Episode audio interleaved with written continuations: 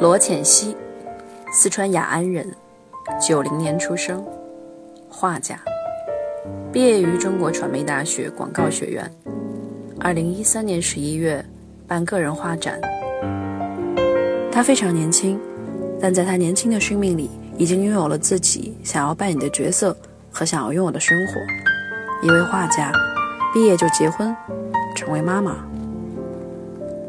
她非常漂亮，但她对自己的漂亮毫不在意。她很少用亮丽的颜色来搭配自己精致的面容，她喜欢黑白。这次画展的主题也是黑白。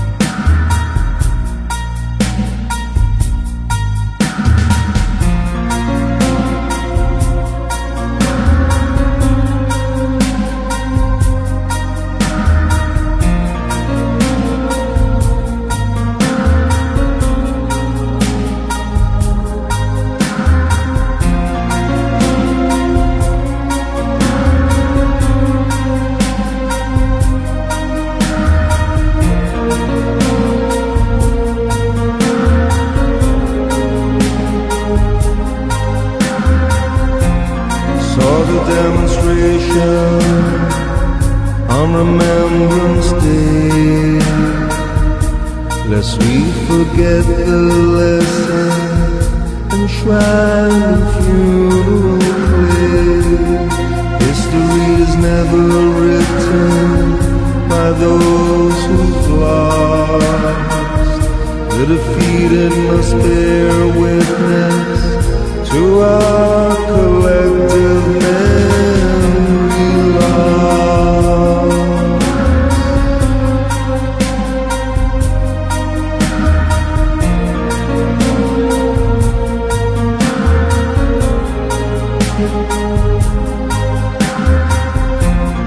Every generation comes another memory lapse. See the demonstrations are failing to learn from our past. We live in a dream time, nothing seems to last. Can you really plan the future when you no longer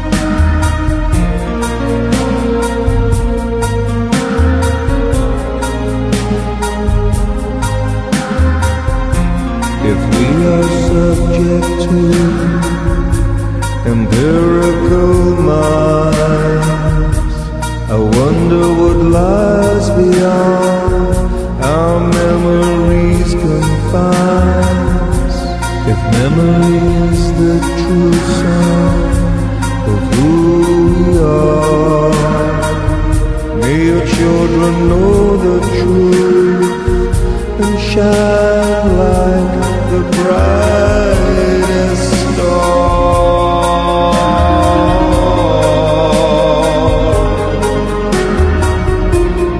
Memories help me see and need you now.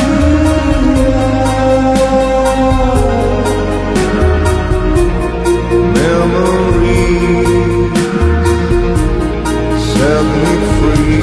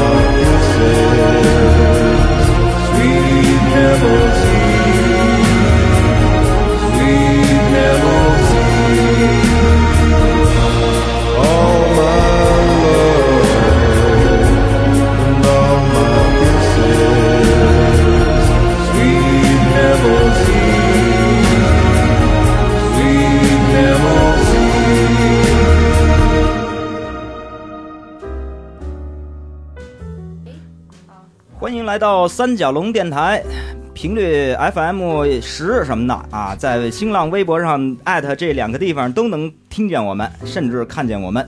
今天开场的是叶谦，一条新的龙啊，你们要本着抱着这个非常洁净圣洁的心。我怕我抱不动你。对，今天我是男友包大师。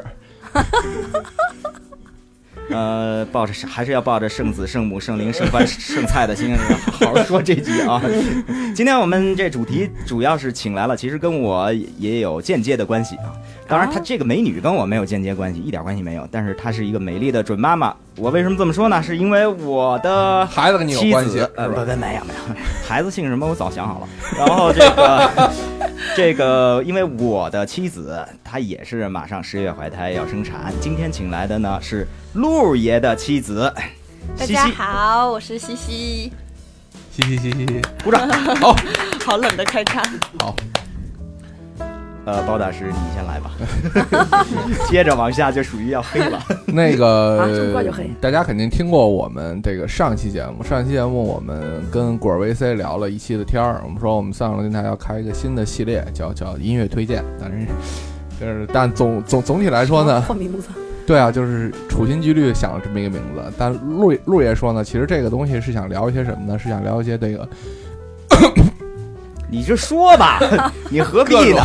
呛着了，各种独立的这个，就是有独立生活态度的，然后包括在独立做着事儿的人，所以我们也会跟一些独立产品经理，对，没工作的产品经理、独立产品经理、独立技术什么的，对，独立技术，对。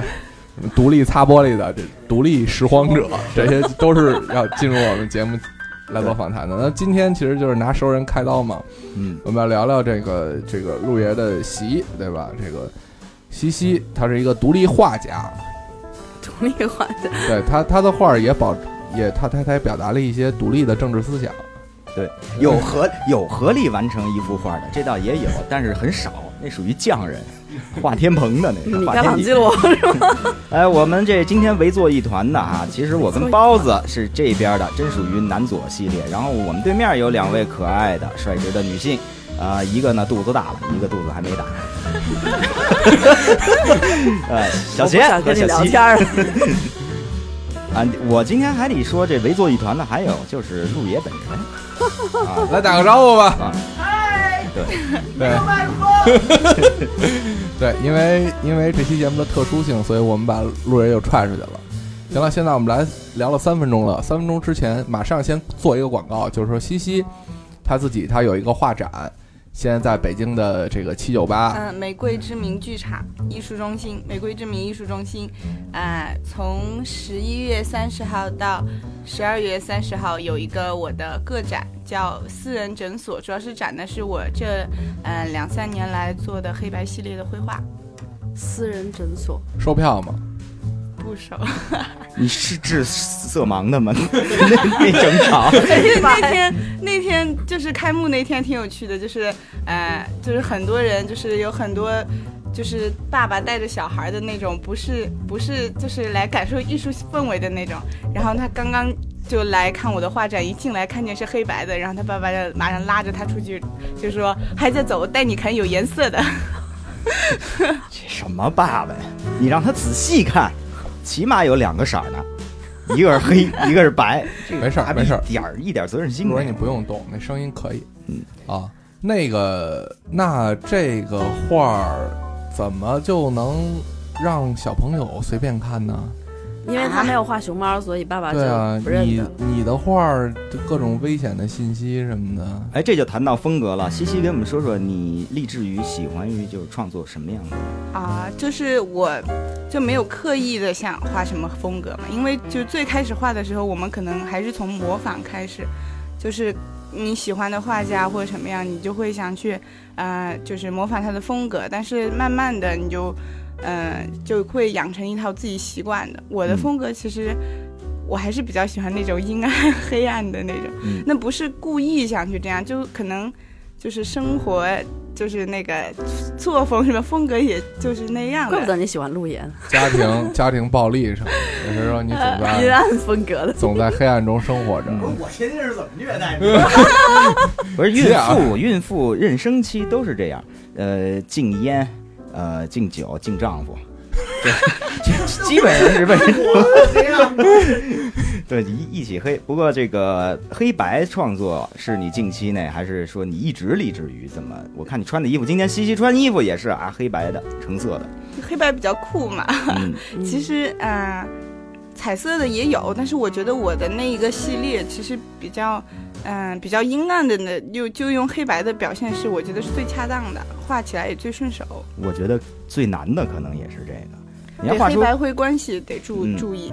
我不懂美术啊，但是我觉得山水水墨那种就黑白的，大不了有点灰嘛，它那个吸墨以后有些灰色，那是最难表达的，本身就是一平面，然后还得表达出它就靠气跟意境了。对，你是国画还是？我天儿聊的，哎呀，转的不好，咱们再重来。你是西洋画中也采用的？你不是说昨天回去查一下我画什么的吗？我决定今天现场问你了。啊，就我是从小学画什么画都画过，但是我这展出的系列是就是在那个电脑上画的矢量的图，就主要是靠创意的那种。明白了，那我跟你说，那个爸爸带着儿子，这爷俩是一个极大的损失啊，因为他们没能欣赏了这个事情，没能欣赏了。他这儿子，我跟你说，以后一辈子学不了钢琴，就这么一简单道理。看着那琴键子就晕啊！咱们先听一歌，以钢琴为主的。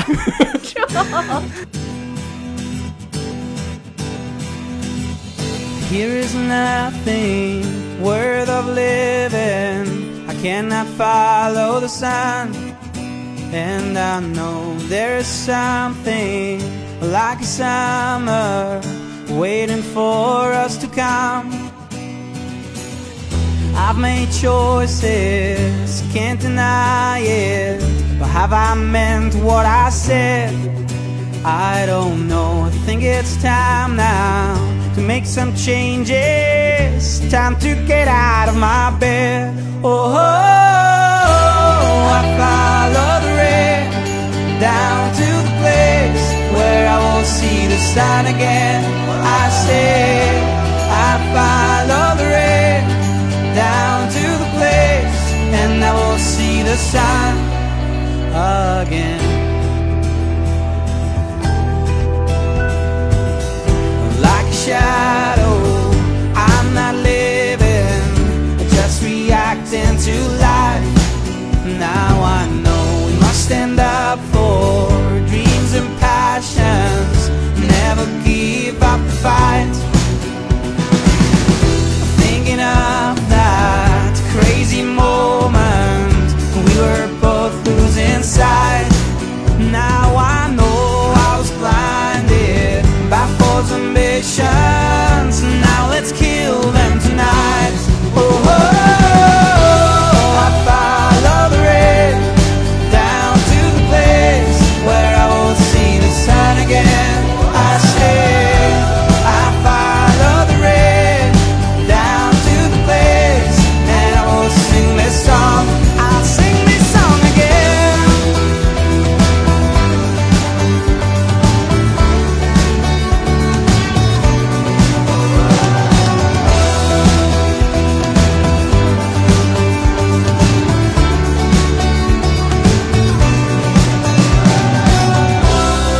Years are over now, we both made it somehow. Back then I didn't know I needed time to grow. And everything you said was right, it's me who always try to change your mind. It's taken me just so much time to get over you and leave the past behind. Oh, I follow the rain down to the place where I will see the sun again. I stay. I follow the rain down to the place, and I will sing this song, and I will sing again. I follow the rain down to the place where I will see the sun again. I say I follow the rain down to the place, and I will sing this song again. 好，这刚才这首歌就确实送给那对父子啊，以钢琴旋律为主的，希望他的孩子以后不要吵着让他爸爸或者他爸爸给他买彩色琴键的钢琴去。所以接下来其实就到了一个这个艺术人生的这个时候了。得意就西西，其实你也听过我们节目，你不用这么拘着，来聊聊吧，聊聊你是怎么开始学画的吧。我也不是想拘着，主要是我说的越多，你们就越能黑我嘛。没有，我们半天都没说话呀。你喜欢黑白吗？我不喜欢被黑。嗯，那就剩白不撕裂了，那多没劲。这我们是真爱孕妇的，其实没什么问题。对，刚才那句肚子大了，其实伤害了最大的是小贤，不是 伤害的不是你。我是一个美好的祝福跟愿望，女性她们就是祝天下女性都怀孕是吧？天生的，对，喜欢你这是美好的祝愿吗？对，所以可以跟这李楠还是聊回创作。这个私人诊所应该先请谦儿也去看一下。对，西西学画多少年？6岁到现在，多少年了？40多年了，我50多年了都，18年了，那也是老艺术家了。也是老艺术家了。就小的时候是因为我妈做生意没有时间管我，就下课就扔到老师那儿去画画嘛。嗯，就周六周日就每天画画。你是一开始就特喜欢，还是其实后来才喜欢？我觉得老师对小孩的那个培养真的太重要了。就是我最开始我不喜欢画画，喜欢音乐嘛。但是我妈可能觉得就学画画比较。就不用买钢琴什么的吧，然后他知道最后他投资是无底洞嘛，钢琴买一个跟那儿，就顶多再来点谱子，弄个老师就行了。反正就真是学艺术很花钱。然后最开始我不是很喜欢画画，但是我去了那个老师特别鼓励我，就是我随便画什么，但他都是以那个鼓励表扬为主。然后我就觉得好像自己还挺有天赋的，就每周就很开心的去，然后就久而久之就还喜欢画画了。其实应该是喜欢被表扬吧。是。小时候有一种就成就感了。对，大人觉得你做的对做的好的，你会一定觉得非常有成绩感。你们有没有想过作为一个小孩来说任何艺术都是痛苦的？没有啊。那西西，你小时候痛苦吗？你看我觉得他一点都不痛苦。要不我说他幸运的。不是我很感谢，就是我妈妈小时候逼着我去做。其实我还是会就周六日的时候也会觉得，哎，他们都去玩了，我在家里画我哎，但是我还好，我在画班画画嘛，就画班里很多跟我一样的小朋友，我也没有觉得孤独。所以我觉得如果以后我的小孩的话，我肯定会让他就是去，也是一帮朋友一起画，就他跟他的小伙伴。这样的话，他的小伙伴都是跟他一样，周六日都画画或者都学音乐什么的，都做艺术，他也觉得就还好吧。那聊聊你在画班里的第一个男朋友呗？哪有那么早啊？男朋友都不是画画的。哎呀，我就喜欢听这个。哎，就冲好像不应该聊这个什么。没事，你聊，没事。我不聊。那好吧，那聊聊女朋友吧。那画班里也净出这个。没事，那就聊聊王璐的女朋友吧。那是画班的。对。有吗？有画画的吗？哦，有啊，除了我啊。啊！我们不知道这段。要他没说有，他是一个劲儿摆手说有。哎，看看这个西西现在啊，其实是一个看上去就是太年轻的妈妈了，是属于一个恨不得我就觉得太早产了，就是90后的这么一个妈妈。早产？那我是觉得这个是人生必经历的过程嘛，你早点交差也好。交差？这小孩他肯定是不感兴趣的时候，我一定不会逼他的。嗯，我会，你会吗？对，因为小孩其实我觉得啊，他还是没有那个判断的能力，我不会那么厉害嘛，但是我会就是用其他的方式去启发他嘛。因为我确实到现在，我特别感谢我妈妈没有让我小时候去跟着小朋友天天那样玩，因为我现在觉得就是。在学艺术的道路上啊，我觉得那个童子功真的是比不了的。就是比如说我现在跟我的朋友们可能一起就学一个东西什么的，但我发现我的那个领悟能力可能就是会好一点，就是因为这个是从小一点一点培养的。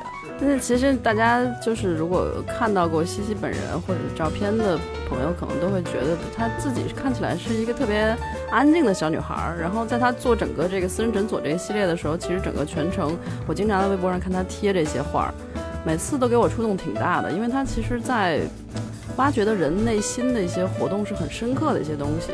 我其实还挺好奇的，就是其实你这个反差还是很大的。嗯，对，这些阴暗面是怎么积累下来的啊？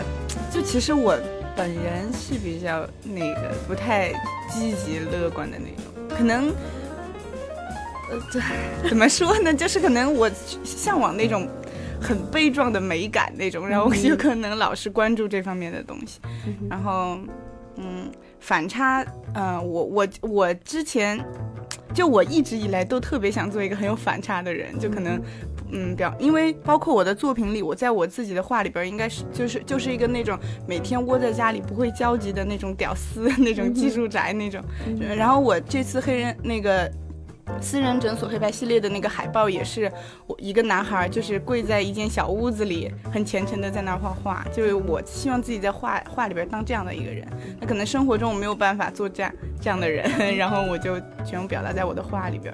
为什么总是男主角？就是里面我很少看到，我希望自己是男孩。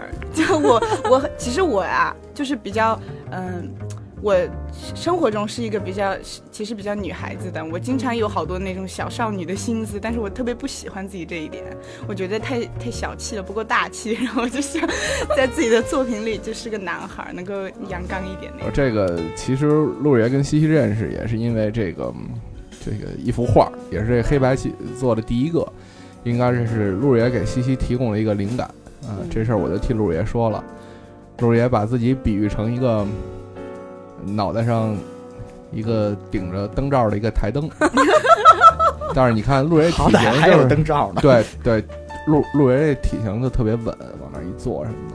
然后灯罩呢，脑袋上还垂一根绳，他说他特别希望拿这绳一拉，然后自己就灭了，就关了，就睡了。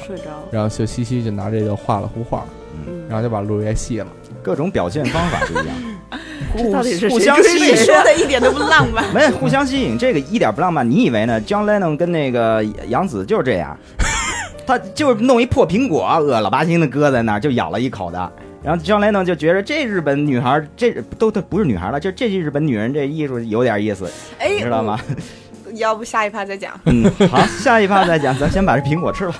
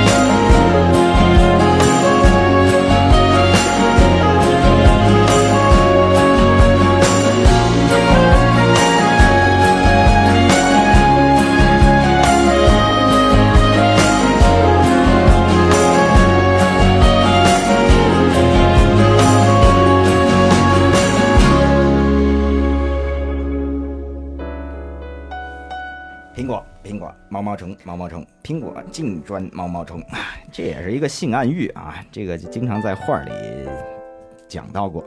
那西西你要给我们讲的典故是什么？没有，就是我听到的那个故事也是他俩的，然后是娘子画的一幅特别特别小的画，就放在那个就是画廊的顶上，然后必须要得搭着梯子，然后拿着放大镜才能看，折磨人嘛。然后呢他就想说看谁是第一个去的，然后就是列侬就去了，然后他就看，然后就他们俩就认识了。是后来有一个另外一个诗歌展，就是也是这么一幅大白画，但是生就看不见了。那个杨子是也是拿放大镜去看，左右也没看见，这是另外一个传说。然后他说这他俩传说对下来说这谁写的诗啊？然后李白过来字太白，这破冷笑话。字太白，你们看今儿晚上敢用这冷笑话？昨儿用过了。那你觉得在你们认识之后，就是他做音乐，然后你画画之间互相有什么正向的影响吗？我觉得我的那个音乐的审美是提高，他绘画的审美应该又被我带动一下吧。反向的我说，就是丝毫没有。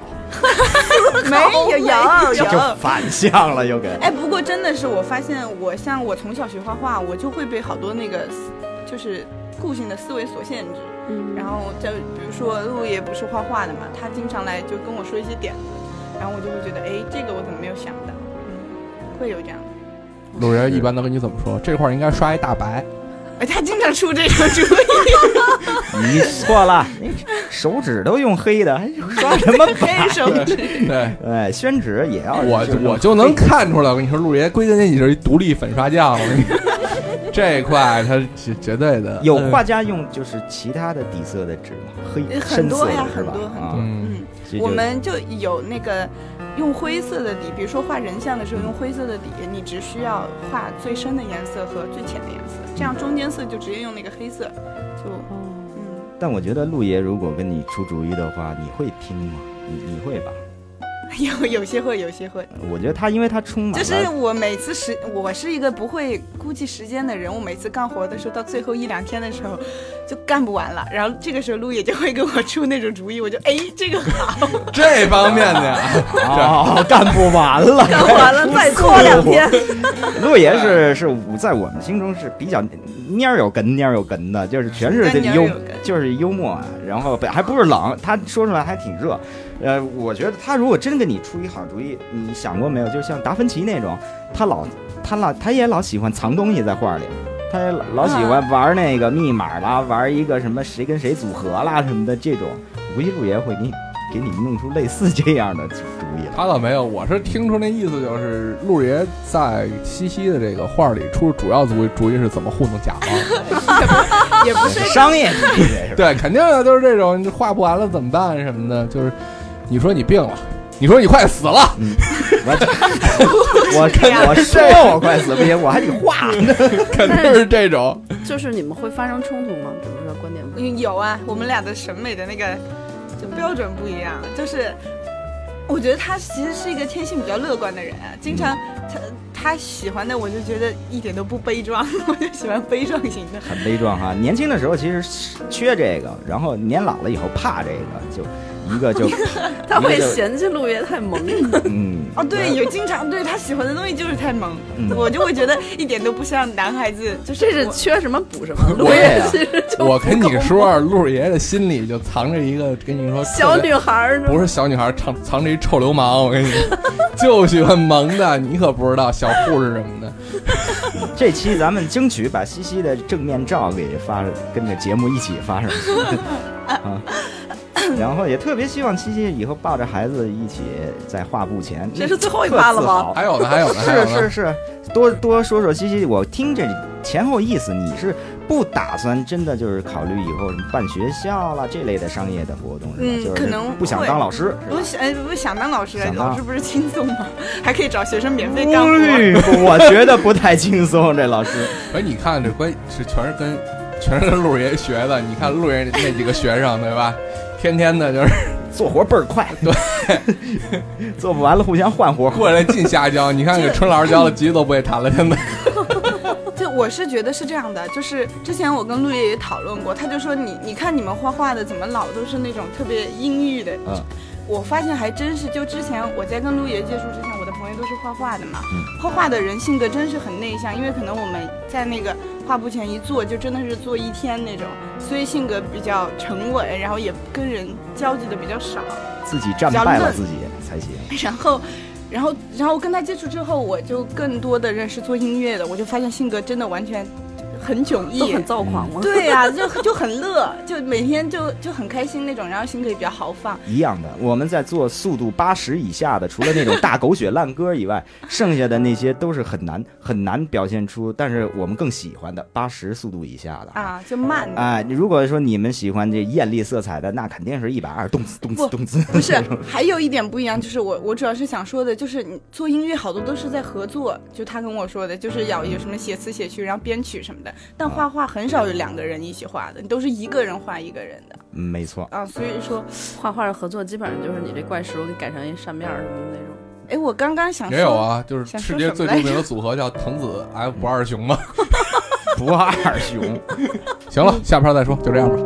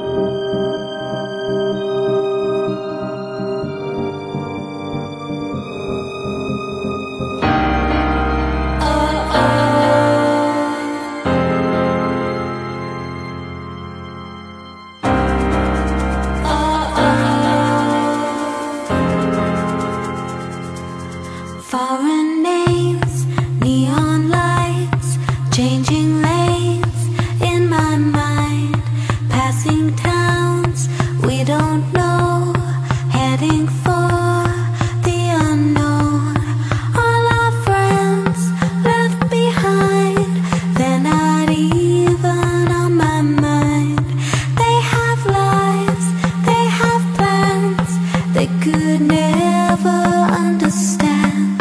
Meet me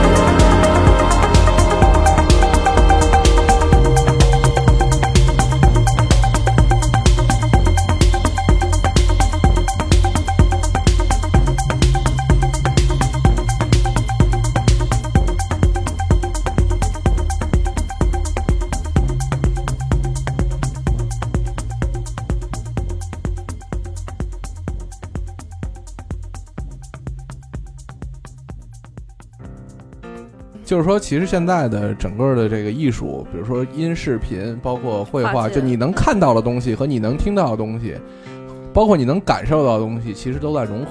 嗯，这方面你有什么看法吗？我的看法就是，就回到刚刚我说的童子功，所以我就觉得这个东西真是审美从小培养的。到现在我就觉得，你小时候有那个时间的累积之后，你做什么上手都快，至少你的审美在哪。就是，就算你学画画，就学画画、学音乐、学其他艺术都一样，就你的审美是通的。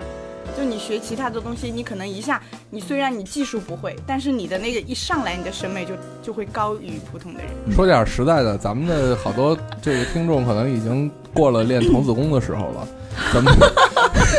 怎么抓住他们？金钟罩、铁裤衩已经是没戏了，但是你可以聊聊怎么培养他们的审美，尤其是美术方面。有修复医院，对。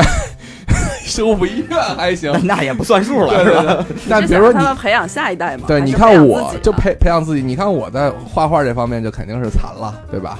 你也可以从铅笔画开始呗，但是素描呗，我也想能欣赏除了机器猫以外的其他的绘画呀，对。你怎么应该给我指一条路？就是说句最简单的，就是可能很多人会面临一个问题，就是我看画看不懂。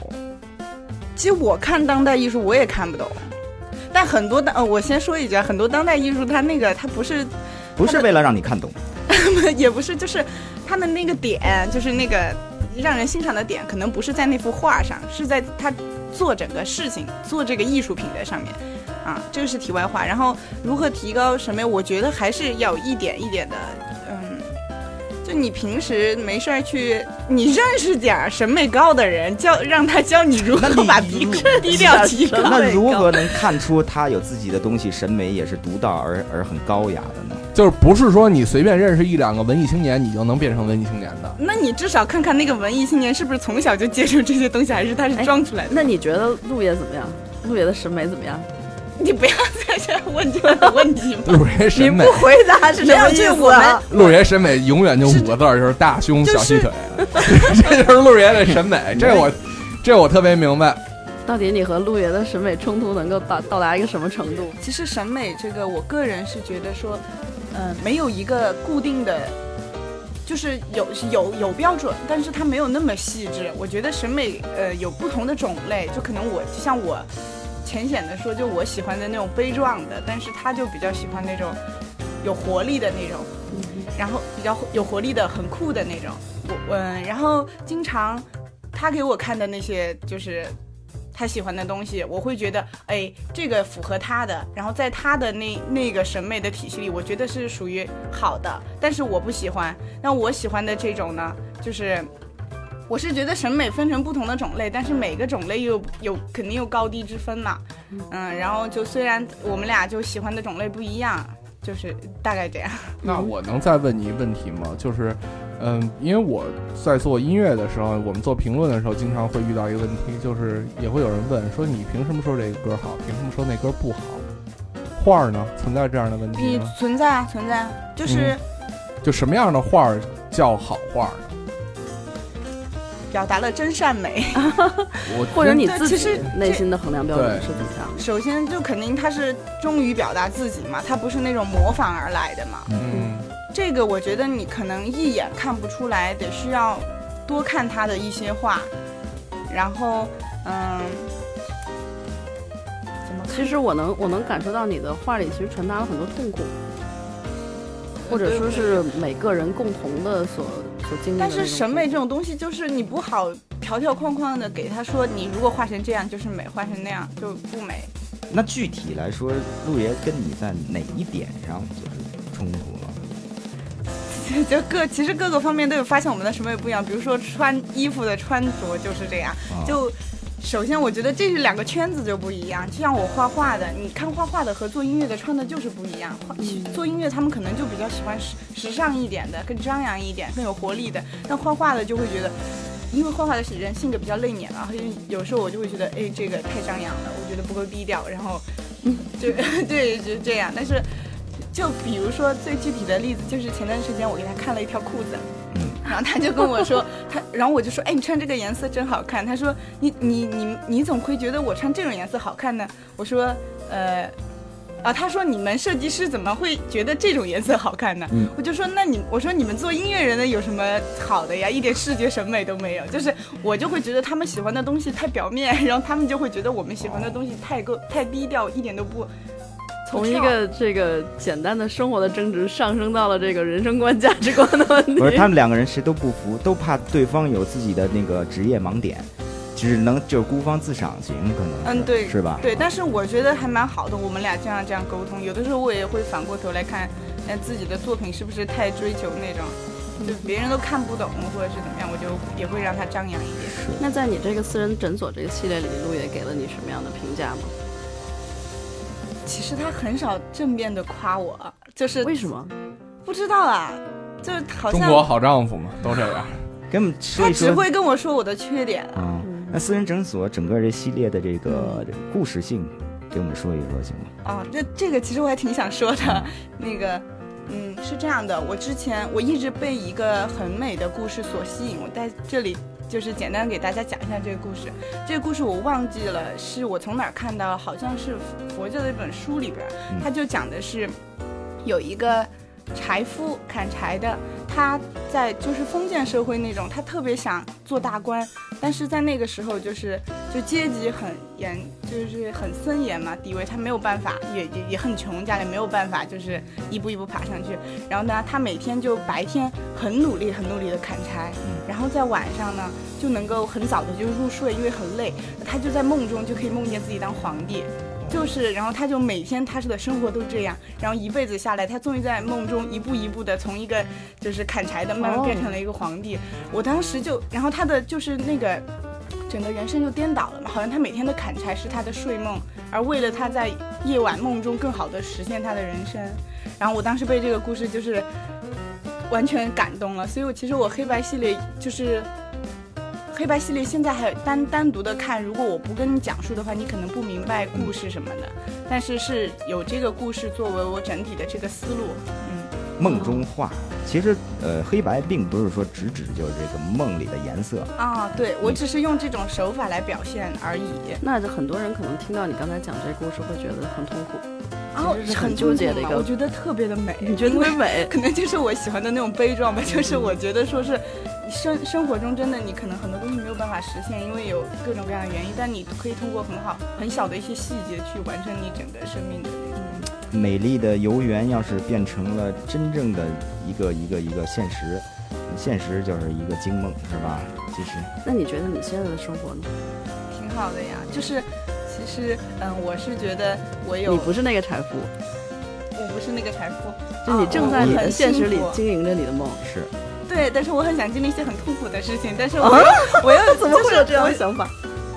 我不知道，我就觉得有的时候太幸福太美满了，我又觉得那我想法很多嘛，但是我又不能做好多东西，我就可以在绘画里边去构思这样。我想的那个在黑白系列里边那个男主角就是一个生活中特别特别胆小特别懦弱的人，但是他能够在他的每天他就关在家里创作，他就可以在他的作品里当一个英雄什么的，大概是这样。你很可能把自己经常放在自己的作品里，就是把自己的我觉得每个作者都是这样的，他肯定他创作的人物就是他自己内心的写照。那你把陆爷放进去了吗？有吧，太胖了放不进去。陆爷就是你要推翻的那个皇帝。没有，来听首歌。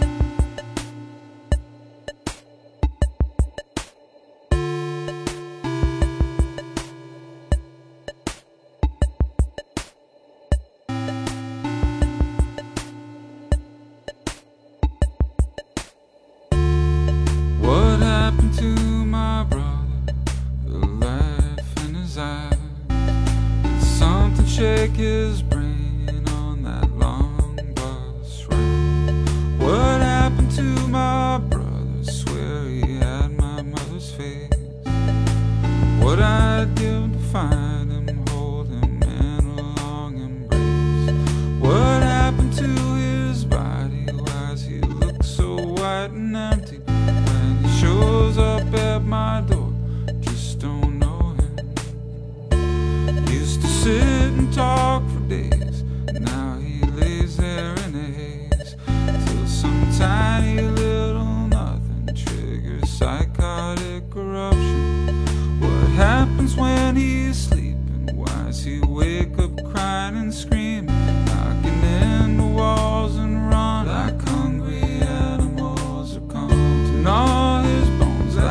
up his butt from a ditch bank in the mud.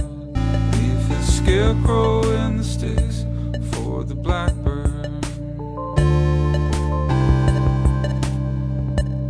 And the blue jays to pick for the nature to encroach, for the wanderers to approach, for the snow and autumn leaves to be buried underneath, for the rivers to rise, wash them out into the tides. What happened to my brother? He used to have a spick of lovers, a whole array of pretty ones. My brother was a silver sun, a heavyweight, a head bowl, a front man, a waterfall, a stroke prince, not the second.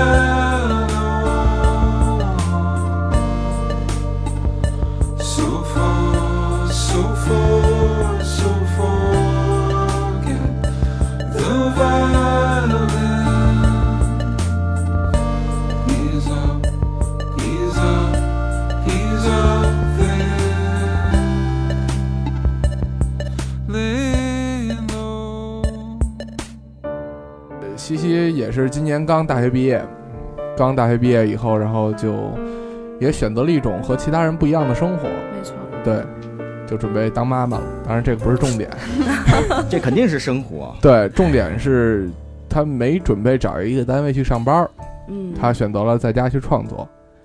对对，成为一个对，成为一个独立画家。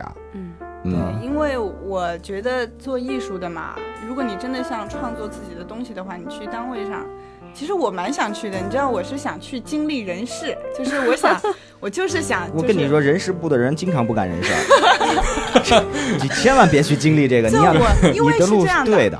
因为是这样的，你在画画的时候，你每天就一个人在家里创作，你的那个会枯竭的，因为你接触的东西太少，而且我现在是觉得自己年纪太小，一毕业之后可能就天天在家里画画，那也没有什么可以创作的东西。所以我有时候跟陆爷说，我说我要去当公交车售票员，然后呢，我本来都决定去了，我都跟妈妈说了，但是她说人家肯定不会要你的，因为你可能去大学也挺好的，然后出来也不是这个专业，你就觉得玩票的那种。还真是玩票的我真的就是你会招惹很多公交流氓。对，你先把你的川普给练好了再说吧。有吗你还得把自己弄得就恨不得毁容，就戴上口罩这样才行。你想经历的痛苦的事情吗？不是痛苦的，比如说你直接能够面对，比如说你当你承担这个角色，你能在公交车上每天看到很多人的生活。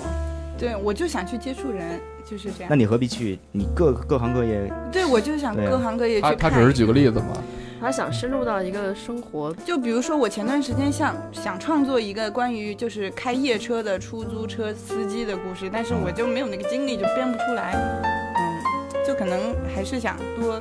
那你可以选择跟他们去聊天，而不用自己去当司机。你想体味一下那心态，那个心态有的时候又累又，我估计啊，我也是估计，又累又烦，然后又想那个快点挣着什么钱，今天的份儿钱。可是我觉得，当你如果不是抱着想挣钱去的话，应该就不会很烦，你就会天天你得活呀，你家里老婆孩子，那你也体会不到那其中感，对，你就体会不到了。你们应该让嘉宾说的东西是对的，要不然这样。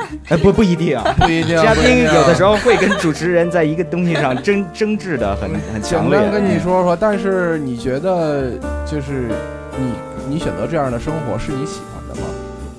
你是指哪方面？就是一个人这么独立的创作，不去找一份工作。我是觉得你是对的。我当然喜欢了啊，那因为其实好多我的那个学艺术的朋友，他们在就是公司做设计嘛，然后他们就跟我说，去了公司虽然有稳定的收入，可是确实没有东西了。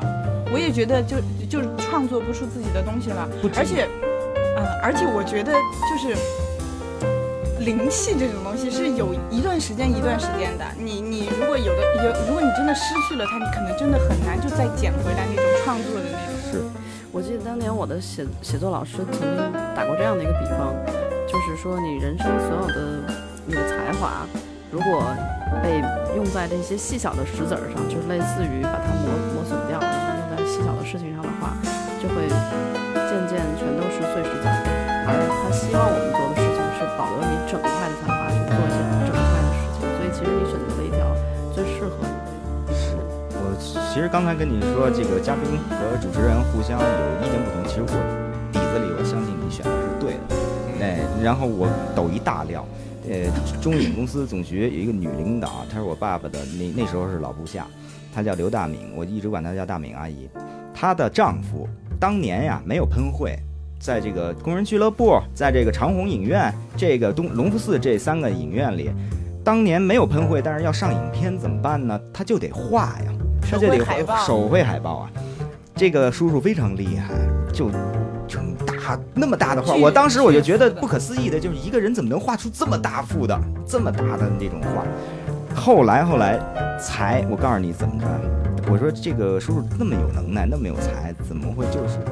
那时候就隐隐的，那时候还小孩呢，我就觉得他怎么会待在这么一个黑洞洞的这个楼道的那个电影院楼道的厕所旁边，就整天这么大篇幅的画。最后我才看见，有一天他跟我们家聚餐，他的手啊，像一个小鸡爪子一样的，一个右手就这么伸出来去煎菜的时候，我才惊着了。我说你怎么了？您这手，就是。小时候也得了个有点毛病，就落下了。后来我就问大敏阿姨这怎么回事，然后呢，那个阿姨还特好，特别仔细的跟我说了，还说挺长，说她小儿麻痹，小时候就落下这病，她什么都干不了，就立志于画来画去，那班上比她就是有励志的，有能干的，都没干这个。她为什么能在这儿这么干下去？就是因为她有局限性。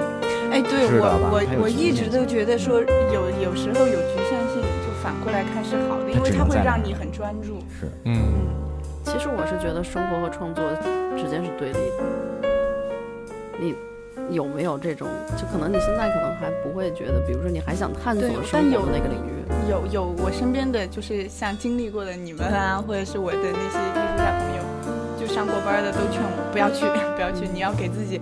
哪怕说你现在毕业了，你想去公司，但是你先告诉自己，你给自己1年的时间，你这1年内你就认真做一件事情。如果什么都做不出来，你再去公司里看一下，这样。但是我实际上觉得它怎么说，就是它是不可逆的。一旦你选择一条路，很可能你就会像从天上跌下来一样，你发现翅膀没有了，就是没有了。当你选择了那条世俗那条路之后，没有返回的这个可能。你要有条件的话，我比如说，当然罗丹年代就是这样，就是以商养这个。以商养文是别的有真的是有附庸风雅的贵人和这个商人就愿意给你掏这个，或者是你父母，哎，你父母家底厚，这是真是玩艺术的一个非常非常幸运的一个地方。陆爷还没想承认自己是干行活的呢，这可以养这个艺术。但是我其实他们两个都是在做艺术这个领域的，这时候。其实可能会存在，比如说举最简单的例子，那生活上的状态谁来料理？独立嘛，两个人都是非常独立的，需要一个独立保姆是吗？独立的，我觉得其实，在西西这个年纪，因为你们可能不了解那个年纪的王璐，那个年纪王璐应该可能谦儿也不认识，可能现在只有我了解那个时候的王璐。那个时候的王璐和这个时候的西西在某种程度上是很像的。那个时候的王璐也会去做好几百首练习曲，然后给一些奇怪的不知道什么东西的奇怪的东西做一些奇怪的配乐。对，他也是那一步一步走出来的，他也经过了这么一个阶段。我觉得这可能是每一个做艺术以艺术为生的人都在做的一件事儿吧。我也希望其实无论西西是怎么样，是他是选择工作还是选择继续独立，就是感觉无论你在做什么，在创造这件事上，你心里总有一道鸿沟，一道沟，就是你总要翻过一座山，你就到了一个谷，然后你需要爬到另外一座山上去。其实我希望爬得越快，进步就越大嘛。对，我们也一直支持着你干这事。嗯，对，希望你就把独立这条路走出更新颖的这个色彩来。哪怕是黑白的审美这个东西，我觉得可以待会儿再谈一下。然后我们先进一首歌。没事，没事了，没歌了，没有歌。现在最后一趴，咱们可以聊长一点。对，聊长一点，最后再说说你的画展吧。如果就是重复一下地址吧。对，重复一下地址在哪儿？在那个798玫瑰之名艺术中心。798在北京啊，外地的听众为一画展，你们对也可以来一下吧。你可以在那儿弄一个798分店嘛。对。哎，有一分展，特别是它的时间跨过了这个，就是圣诞节、平安夜什么的，大家可以考虑一下，来北京过一下节，可以啊，欢迎大家，顺便看一下诊所。然后我每周六、周日都会在，平时不在。那你其实还挺商业的，把周末都给弄在这些画展。因为我想跟那个就看的人交流一下嘛，对，其实这个挺重要的，看看他们的感觉，你现在经纪公司经纪人都给你做得很好了。我不是独立的吧？就啊，独立成这样了都。对，怎么也得有一个为你跑的呀。有，但是就这个还是合作还是看机遇嘛。是，也不是他每次介绍的都特别好。希望花开两头，两边都红火。那么我们这期节目就特别高兴的结束在西西的绘画的创作的事业的道路上了。对，说什么呢？就是希望人家蓬勃发展，也希望我们这个文体不分家。希望孩子呢母子平安，然后呢顺利的以后也是一小艺术家。这想听三角龙电台的，大家还是那招啊，到那个频率 FM10，在新浪微博上，还有我还以为你说要倒回上一期来，这样别听我的啊！现在由陆爷把麦拿回去，他介绍一次。对，然后现在在所有的这个可以收听广播的所有平台，你都搜三角龙电台就可以能听着。我们会在新浪音乐人首播，然后 podcast， 然后那个啪啪、喜马拉雅、那个荔枝 FM， 然后蜻蜓豆瓣等等等等，反正来吧，你上来给我写张条。是，然后对，我想用最后一个问题来结束今天的节目。就是你还能再回答3个问题吗？西西，你的画都是打印机打印出来的吗？对呀、啊，因为是电脑绘画呀，但是现在很正常，电脑绘画都是打印出来，但是我们会专门挑就是质量特别好的地方，然后同一张画会打印很多遍，然后选那个最接近自己的那个想法的那一张。现在多好，都不用就是真的满地满屋子油彩啊什么的衣服的那种感觉，但是质感确实不一样。就比如说你喜欢的那种传统的，估计还是得真的就是喜欢那种感觉的静雅的啊带码的那种。行，谢谢钱二爷，谢谢西西啊，谢谢小贤，也谢谢陆爷。你不是有3个问题吗？啊，没了，他说的。我以为他最后一个问题是您还能再回答3个问题吗？行，那就这样呗，散了，今天。好嘞，谢谢。对，我们接下来这个独立系列还会请来更多的好朋友，我们一起聊聊独立的事儿。